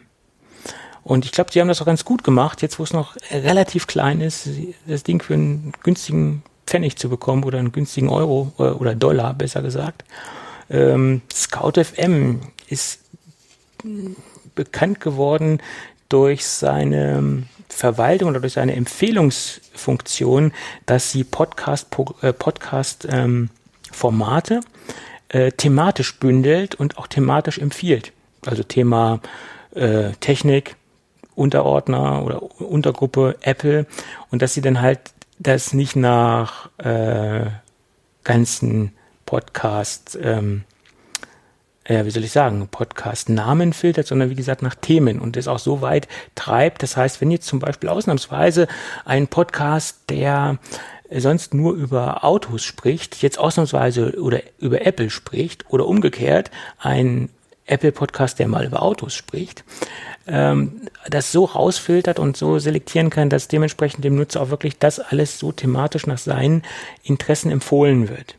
Also ein relativ intelligentes Empfehlungssystem und das ja, und vor allem daraus, glaube ich, auch Playlists macht, die du dann einfach anhören genau, kannst. Ja? Genau, daraus auch äh, ja, intelligente Playlists macht. Mhm. Und äh, das waren oder sind die Stärken von Scout FM. Und das hat sich Apple jetzt einverleibt. Und äh, das Ganze war auch nicht nur, dass sie das auf der auf dieser Podcast-Schiene angewendet haben, sondern auch in den Ra im Radiobereich. Das heißt, sie haben auch äh, diese ganze ähm, Streaming-Geschichte, alles, alle Radiosender, die ähm, streamen übers Netz, haben sie dann da auch noch mit eingepflegt und konnten dann halt auch äh, thematische Sendungen aus thematischen Sendungen den, den Nutzer Vorschläge äh, unterbreiten. Und diese ganze Technik und diese ganze Playlistenerstellung und diese ganze Magie, die dahinter liegt, die liegt jetzt bei Apple. Ähm, ich denke, das ist auch äh, letztendlich ein Kauf von, von Manpower und von ein Technologiekauf. Das wird so aufgehen in, in, in Apples ähm, Web, nicht Webplayer, Podcast-Player.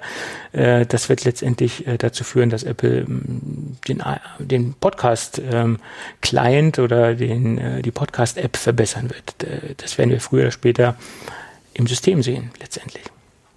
Höchstwahrscheinlich, ja ja, was, sollen sie sonst damit machen wollen? Mhm. Das ist ein Technologiezukauf, ganz klar. Weil die, die äh, Podcast-App von Apple, die ist ja nun wirklich äh, ist nicht so das Gelbe vom Ei, muss ich ehrlich sagen. Ja. Können Sie sich vielleicht den Marco Arment mal einkaufen, aber. Naja, Overcast ist jetzt auch nicht so das Gelbe vom Ei. Ja, das ist halt immer viel äh, Geschmackssache, ja gerade bei den Clients. Ich bin ja seit Jahren mit meinen Pocketcasts zufrieden, ja, von daher. Ja. Also man müsste wirklich so, so, so verschiedene Features aus verschiedenen Podcast-Apps zusammenführen können. Müsste sich das, das Feature von Pocketcast nehmen können, das von Downcast, das von äh, Overcast und daraus natürlich so das, das Beste aus allen Welten gestalten können. Das wäre optimal, weil machen wir uns nichts vor, jede, jede Podcast-App hat, hat Stärken, hat Schwächen und man müsste halt, wie gesagt, nur die, die starken Sachen mal rausziehen und daraus mal eine vernünftige Podcast-App machen.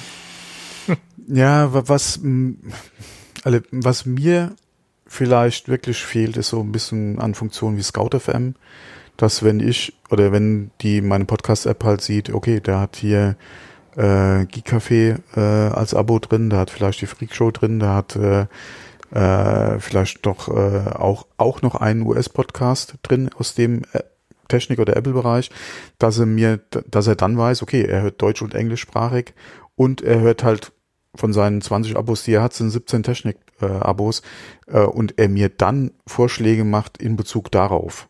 Ja, das wäre, denke ich mal, ganz nett. Aber viel interessanter wäre es, wenn er sagt, hier, du hörst die Podcasts gerne. Äh, aus demselben Bereich hört der Tobi den und den Podcast, den du nicht hörst. Hör dir den doch mal an. Zum das fände ich viel interessanter. Aber dazu müssten ja nutzerbezogene Daten erhoben werden, wenn du das jetzt so. Äh, dazu äh, müsste es halt so eine Funktion geben, dass über irgendeine Ecke äh, halt da diese, diese Freundesliste halt mit drin ist. Ja. Also müsste es einen, einen Social Podcast Client geben, der also auch eine Social Der so eine Social Komponente auf jeden Fall halt noch mit drin hat, ja. ja. ja. Das wäre halt auch eine Idee, weil es ist ja so, dieses ganze Podcast hören und ähm, dieses ganze Podcast-Business basiert ja stark auf Empfehlungen. Das heißt, ich empfehle, genau. Äh, ich empfehle dir was, etc. Mhm. Das funktioniert im besten Fall natürlich auch darüber, dass Podcaster selbst in ihren Sendungen einen anderen Podcast empfehlen. Genau. Ist mittlerweile aber auch sehr stark äh, zurückgegangen, habe ich das Gefühl. Sie sind äh, so ja, also ich habe das Gefühl, dass es früher ein bisschen besser war, dass sie Empfehlungen guckst ausgesprochen du, haben. Hier, guckst du in Podcast-Charts? Außer Nein. um mal zu gucken, wie der eigene Podcast steht? Der einige, eigene Podcast ist selten, gar nicht oder? gut da, weil wir im Moment auch sehr wenig äh, ja, das ja Rezensionen bekommen. Das liegt auch einmal, daran, da, einmal das, dann ja? auch wieder wie viele neue Hörer. Das ist ja genau. immer dieses diese Metrik-Sache. Okay, nee, aber ich meine, guckst du in Podcast-Charts rein, um dir Ideen für andere oder was du mal hören könntest zu holen? Sehr selten, äh, nein. oder? Nein. Sehr, nein. sehr selten, ja. Okay, ja. geht mir genauso, ja. Äh, meine Podcast-Informationen oder Podcast-Tipps bekomme ich viel über Social Media. wie gesagt, Empfehlungen. Ähm, mhm. Oder aus Podcasts dann auch wieder Oder raus, aus Podcasts ja. heraus. Mhm, da genau. habe ich aber, wie gesagt, das Gefühl, ist total eingeschlafen. Oder sie empfehlen immer nur wieder das, die, dieselben großen Podcasts, mhm. die man eh hört, äh, die üblich Verdächtigen. Aber so Geheimtipps ähm, ja, gibt's da recht selten, sage ich jetzt mal. Und man hat man dann auch so seine Podcast-Liste, die, die man sowieso immer abhört. Mhm. Äh, und da kommt selten was, was Neues dazu. Und wie gesagt, über einen Podcast, der angeblich riesengroß sein soll, der ist auch riesengroß, da bin ich über einen, einen Sponsor aufmerksam geworden, der bei uns Sponsor war und bei denen Sponsor war und die hat mir das halt, wie gesagt, erzählt und seitdem höre ich den komischerweise. Ähm, und ich ja, musst du doch kennen, so Tobi. Ja, musst du doch kennen. Von den Protagonisten her, die Protagonisten kenne ich, die dort mitmachen, aber ich wusste nicht, dass die zu dritten mhm. Podcast mhm. machen. Ja. Aber da sagte mir dann halt, wie gesagt, unser äh, Kooperationspartner von damals, ja, das und das und das. Und da bin ich ja glatt vom, vom Stuhl gefallen, dass ich den Podcast nicht kannte. Man kann nicht alles kennen. Ja, Auch als Podcaster kann man nicht alles kennen. Ja. Dafür ist das mittlerweile viel zu groß geworden, diese Bubble. Äh, früher, also ganz, ganz früher, wo wir im Endeffekt angefangen haben zu podcasten, damals, ging das. Damals, damals TM, ja. Na, aber die Bubble ist so groß geworden und jetzt auch, wo die so, so kommerziell geworden ist mit den ganzen äh, A bis Z Hörnchen, äh, Promis, ähm, die jetzt einen Podcast machen oder die meinen, jetzt einen Podcast machen zu müssen, ist es noch, noch viel, viel unübersichtlicher geworden. Ja, da hatten wir ja auch schon mal drüber gesprochen mit den ganzen Z-Promis und Podcasting, ja. Ja, gut, ich würde jetzt nicht Barbara Schöneberger als Z-Promi einstufen, nee, aber es ist eine Ausnahme. Das sage ich ja nicht, ja. ja. Aber es gibt auch Z-Promis, die sich dazu befähigt fühlen, einen Podcast zu machen. Äh, ja, okay, es kann ja jeder einen Podcast machen. Ob er gehört wird, das ist dann eine ganz andere Geschichte. ja? Ja, das sowieso. Und ich sage ganz offen, ich würde zum heutigen Zeitpunkt, hätte ich jetzt keine total zündende Idee, die jetzt Für noch kein anderer macht, keinen Podcast starten wollen.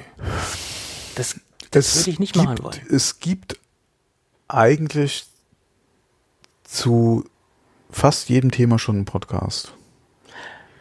Ja. Die ja. Frage ist halt, was, oder zu dem Thema, zu dem du podcasten willst, wie ist halt dein, dein äh, Ansatz für den Podcast? Man kann, man kann eigentlich nie genug Podcasts haben. Wie, wie ist die Themenmischung? Wie äh, ist die. Äh, ja, wie, wie, wie ist halt der Podcaster? Das ist, das ist halt auch so ja, ein Ding. Personality, das ist, das ja. ist halt wichtig, denke ich. Und ähm, das ist auch das, das wo, wo sich diese Podcast-Szene äh, durch, denke ich, auch ihre Hörerschaft mit aufbaut.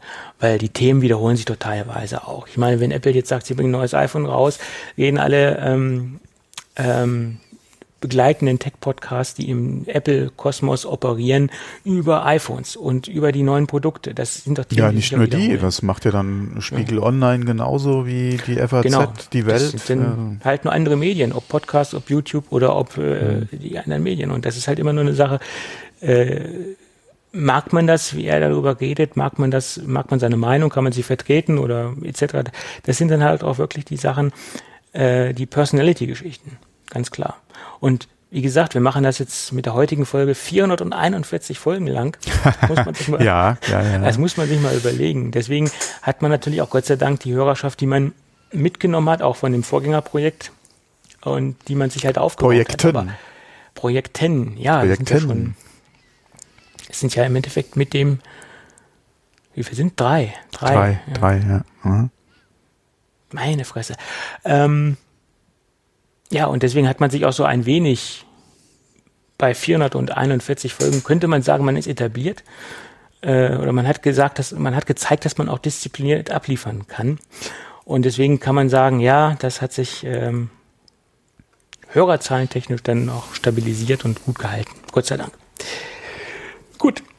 Aber wo wir gerade beim Thema, nee, da finde ich keine Überleitung zu. Super. Lass uns über Thunderbolt 3 Kabel sprechen. Ach so, ich habe schon gedacht, du wolltest hier über, über ein Gadget reden. Nee, es- Obwohl, nee, Thunderbolt-Kabel könnte, ja. Thunderbolt 3 Kabel könnte auch ein Gadget sein, aber ich glaube, da habe ich persönlich kein Anwendungsszenario für. Noch nicht. Aber ich finde ja für alles irgendwie Möglichkeiten, irgendwie die Gadgets zu verwenden. Äh, Corning, eigentlich bekannt äh, für Gorilla Glass. Ne? Das ist so der, das Branding, wo sie bekannt geworden sind, denke ich. Also für hochwertige äh, Glasoberflächen, Display-Oberflächen ähm, haben ein Thunderbolt 3 Kabel rausgebracht, was äh, ja ein optisches Thunderbolt 3 Kabel ist. Das heißt, die Daten werden halt umgesetzt von dem normalen ähm, Datensignal in ein optisches Datensignal und dadurch können sie extrem hohe Strecken überbrücken. Also letztendlich grundsätzlich Glasfasertechnologie, die dort verwendet wird. Nur das macht es halt möglich, wirklich auch diese Daten über so weite Strecken ähm, zu übermitteln oder zu transferieren, etc. Es gibt da mehrere Daten, äh, Datenlängen, sage ich schon, meine Güte, äh, Kabellängen. 5 Meter, 10 Meter, 15 Meter, 25 Meter und 50 Meter. Äh, das Interessante ist der Preis.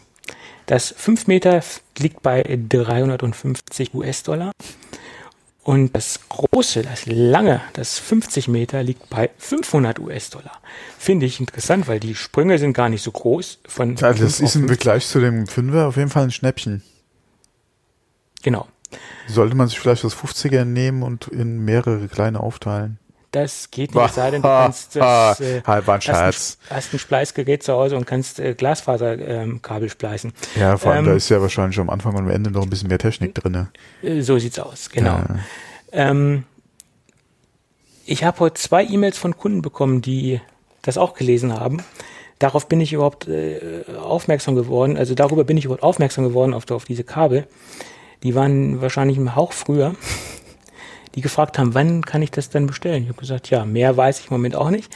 ähm, Boah, kannst Äh, du jetzt bestellen, nimm zehn Stück, ja. ja, nein, ich meine, die sind ja noch nicht verfügbar. Äh, Ja, bestellen kannst du ja schon. Ja, ja, und die Frage ist halt, äh, es gibt da wirklich Anwendungsbereiche oder auch ganze Branchen, gerade im Medienbereich, die weite Strecken überbrücken müssen, weil einfach die Räumlichkeiten so sind oder weil einfach auch die Geräte, die die ähm, Daten aufzeichnen, äh, woanders stehen als das Gerät, das es empfangen soll oder umgekehrt, was auch immer. Also es kann wirklich, es gibt wirklich sehr viele ähm, Branchen, sehr viele Kunden, sehr viele Menschen, die dann Bedarf haben, äh, sowas zu verwenden. Ähm, es gibt ja zum Beispiel auch NAS-Systeme von QNAP, die zusätzlich zum, ähm, zum normalen RJ45-Anschluss auch einen Thunderbolt-Anschluss haben. Und wenn ich jetzt zum Beispiel das Gerät irgendwo dezentral habe und an das Gerät mich dran knuppern möchte mit meinem äh, Mac, dann macht so ein Kabel, denke ich, auch Sinn. Zum Beispiel. Also von daher äh, finde ich diese Preise mit den 50 Meter 500 Euro gar nicht so übertrieben, weil wenn man sich die Apple-Preise anguckt, 2 Meter Ja. Thunderbolt Apple-Kabel, ist das gar nicht so utopisch, was Corning da auf die, auf die Liste ruft. Ja, das ist halt die Frage, welche Geschwindigkeiten kriegst du dann über dein Netzwerk im Vergleich zu dem äh, Thunderbolt 3, ja. Ja gut, Weil die wenigsten werden, RJ45 ist immer werden, noch ein Ticken günstiger als Die wenigsten Ja. werden ein Glasfasernetz zu Hause haben. das kommt dazu, ja. Die sind ja nicht alle so bekloppt wie ich.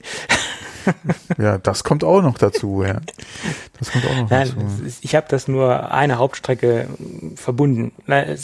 Ich müsste mal eine Sondersendung über meine Netzwerktopologie machen, das könnte dann lustig sein.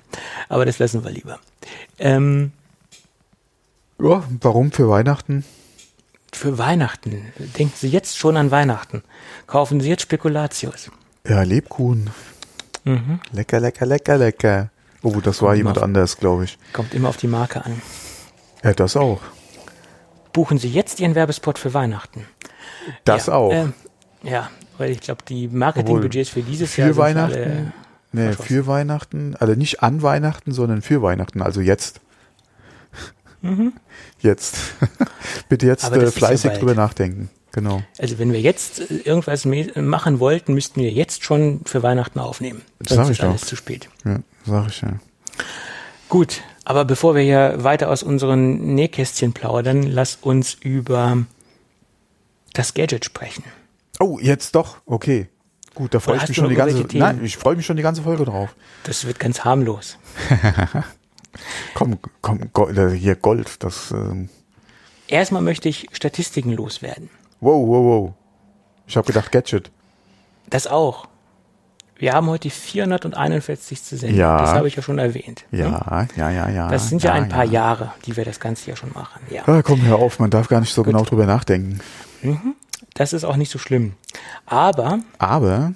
Das ist heute die 66. Besprechung von einem JBL AKG okay, da, oder Harman Gadget, was wir hier haben. Und ich weiß auch, dass das die liebe Agentur hört. Und wir steht immer noch nicht bei euch auf der Payroll und ihr habt immer noch keinen Kooperationsvertrag mit uns abgeschlossen und ihr macht immer noch keine Werbung bei uns. Wir besprechen ja quasi Gadgets komplett kostenlos. Ich kann es rausschneiden. Nee, nee, das sollte ein Anstoß sein in Richtung JBL. äh, okay, ich weiß nicht, inwieweit das ein Anstoß ist, weil wenn wir doch drüber reden. Ja, ja ich, das, da komme ich gleich zu. Lieber Kollege JM von bei, bei JBL, ja, nehmen das mal positiv auf. A.B. nee, J. J. Äh, J. Gut. Äh, das war ein kleiner Scherz in Richtung meiner Lieblingsagentur, äh, aber die werden das verstehen. Wir haben viel Spaß zusammen. Gut, was ist das Schönste, äh, wenn man ein, ein Gadget bekommt, was, wo man gar nicht mit gerechnet hat? Hm? Wenn man ein Gadget bekommt, was so als Überraschung kommt, was man irgendwann mal gesagt hat, was man vielleicht gerne hätte und irgendwann, in ein paar Monaten, klingelt dann der Postbote und man öffnet ein Paket und man sieht, ah Mensch, die haben doch mitgedacht, die, die wissen doch, was ich gerne habe, was ich gerne mag. Vor ganz langer Zeit habe ich ausführlich hier im Podcast über den JBL Flip 5 gesprochen. Den haben wir auch technisch ausgiebig durchgekaut, nämlich zu dem Zeitpunkt, wo er rauskam. Und das möchte ich jetzt hier auch nicht wiederholen. Macht wenig Sinn, weil das kann man nachhören und ähm, viele Hörer werden das wahrscheinlich auch noch in Erinnerung haben, weil der JBL Flip 5 ist noch gar nicht so alt und noch gar nicht so lange am Markt. Er hat positiv abgeschnitten, eines meiner liebsten äh, portablen, kompaktesten Bluetooth-Lautsprecher, die es derzeit so am Markt gibt. Also Prädikat äh, kaufenswert. Gerade auch in Hinsicht äh, dahingehend, dass das Ding USB-C hat. Und das ist bei mir schon mal ganz gut. Und äh, es liegt allein schon mal bei mir 100 Gummipunkte, wenn das Ding USB-C hat. Und jetzt gibt es eine ähm, eine limitierte Sonderauflage, nämlich den JBL Flip 5 in der Tomorrowland Edition. Und Tomorrowland ist eines meiner liebsten Musikfestivals, äh, nicht nur deswegen, weil ich drei oder zweimal, nee, zweimal dort war und äh, ich mich dort sehr wohl gefühlt habe, weil ich ein Musikfestival, äh, wie ich wie ich es mir wünsche, sagen wir es mal so. Und deswegen bin ich ein großer Tomorrowland-Fan und die haben eine, eine Special Edition rausgebracht äh, äh zum Tomorrowland Festival mit dem Tomorrowland Logo auf der Seite vom Lautsprecher und auch ein äh, exklusives Farbdesign. Das Ding ist nämlich goldweiß. Und viele sagen sich jetzt, oh, goldweiß. Ähm, das ist eine Farbe, die stark polarisieren wird. Wenn, wenn man diese beiden Farbtöne jetzt hört und, und Gold ist ja immer so ein bisschen, hm, äh, ist jetzt nicht so äh, jedermanns Sache, aber sie haben ja stark mit der Farbe Gold gespart. Sie haben jetzt ja jetzt nicht einfach mal groß in die in die Farbkiste gegriffen, haben das Ding äh, komplett Gold eingefärbt. Nein, Gold sind nur die Elemente, äh, die die Akzente, die am Gerät verbaut sind. Also die Bedienelemente sind in, im Goldton abgesetzt, die Seitenteile sind im Goldton abgesetzt und das JBL-Logo ist golden abgesetzt. Es ist auch ein angenehmer Goldton. Es ist jetzt nicht so ein äh, so ein Zuhälter-Goldton, sage ich jetzt mal. Also nicht so komplett voll in, in your face, sondern sie haben sich da ein bisschen zurückgehalten. Äh, aufgrund dessen auch, dass der Korpus, also das Hauptelement schneeweiß ist und wie gesagt nur die Akzente in äh, Gold abgesetzt sind. Und das macht das Gerät so ähm, interessant, dass man wirklich mit diesen Goldakzenten in meinen Augen sich so ein bisschen zurückgehalten hat und mit, mit Weiß dominiert. Ich finde, es ist ein sehr gelungenes Design Und äh, in erster Linie ist es für mich halt interessant, äh, da ich ein Tomorrowland-Fan bin, äh, dieses Logo da drauf zu haben und diese, dieses Branding da drauf zu haben. Und die Kombination aus meinem, meinem Lieblingsportablen Lautsprecher und diesem Tomorrowland-Logo sind natürlich für mich perfekt. Also da treffen sich zwei Welten, die ganz gut zusammenpassen, finde ich. Und deswegen ähm, die kurze Besprechung. Technisch gesehen kann ich dazu nicht viel sagen, weil ich das schon alles gesagt habe.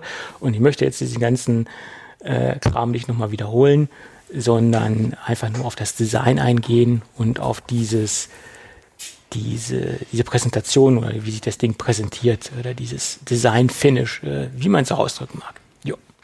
Schöne Sache. Gut, schön haut dich jetzt nicht so vom Socken. Ne? Was soll ich da jetzt dazu sagen? Also ja. gerade die Farbgestaltung ist ja immer so eine Sache. Ja. Die Farbgestaltung ist eine Geschmacksfrage, das genau. ist ganz klar. Äh, wie auch die Form und Design des, Laut des Lautsprechers, das ist natürlich auch eine Geschmacksfrage. Und äh, ja, die, die, äh, die Farbgebung natürlich auch, klar. Was ich gut finde, der Lautsprecher, der kostet äh, nicht viel mehr oder gar nicht mehr als die Standardversion, also 129,95. Ähm, es ist eine limitierte Auflage, man weiß jetzt nicht, wie viele Dinger da noch äh, unterwegs sind. Ich habe auch nicht äh, recherchieren können, wie groß die Auflage ist. Vielleicht ist das nochmal eine Hausaufgabe für mich. Vielleicht ist das auch nochmal eine direkte Frage an die Agentur, die mir das nochmal beantworten kann, wie hoch die Auflage ist, wie stark sind die Dinger limitiert. Weil man kann ja alles irgendwie limitieren. Ich meine, wenn ich sage, ich habe 500.000 Autos, kann ich auch sagen, es ist eine limitierte Auflage. Genau. Äh, macht dann äh, wenig Sinn letztendlich. Ne? Mhm. Gut. Ja, schönes Ding, gefällt mir sehr gut äh, und hat heute mein Herz erwärmt, dieses kleine Lautsprecherchen. Schön. Sehr schön. Gut. Hast du noch irgendwelche Themen, die du hier äh, zum Besten geben möchtest, Thomas? Nein. Gut, dann möchte ich meinen Standardspruch absetzen. Falls nichts dazwischen kommt und wenn alles gut geht, äh, falls nichts dazwischen kommt, hört sich falsch an. Ich sag lieber, wenn alles gut geht, hören wir uns nächste Woche wieder. Genau, bis nächste Woche. Jo, ciao. Hm, tschüss.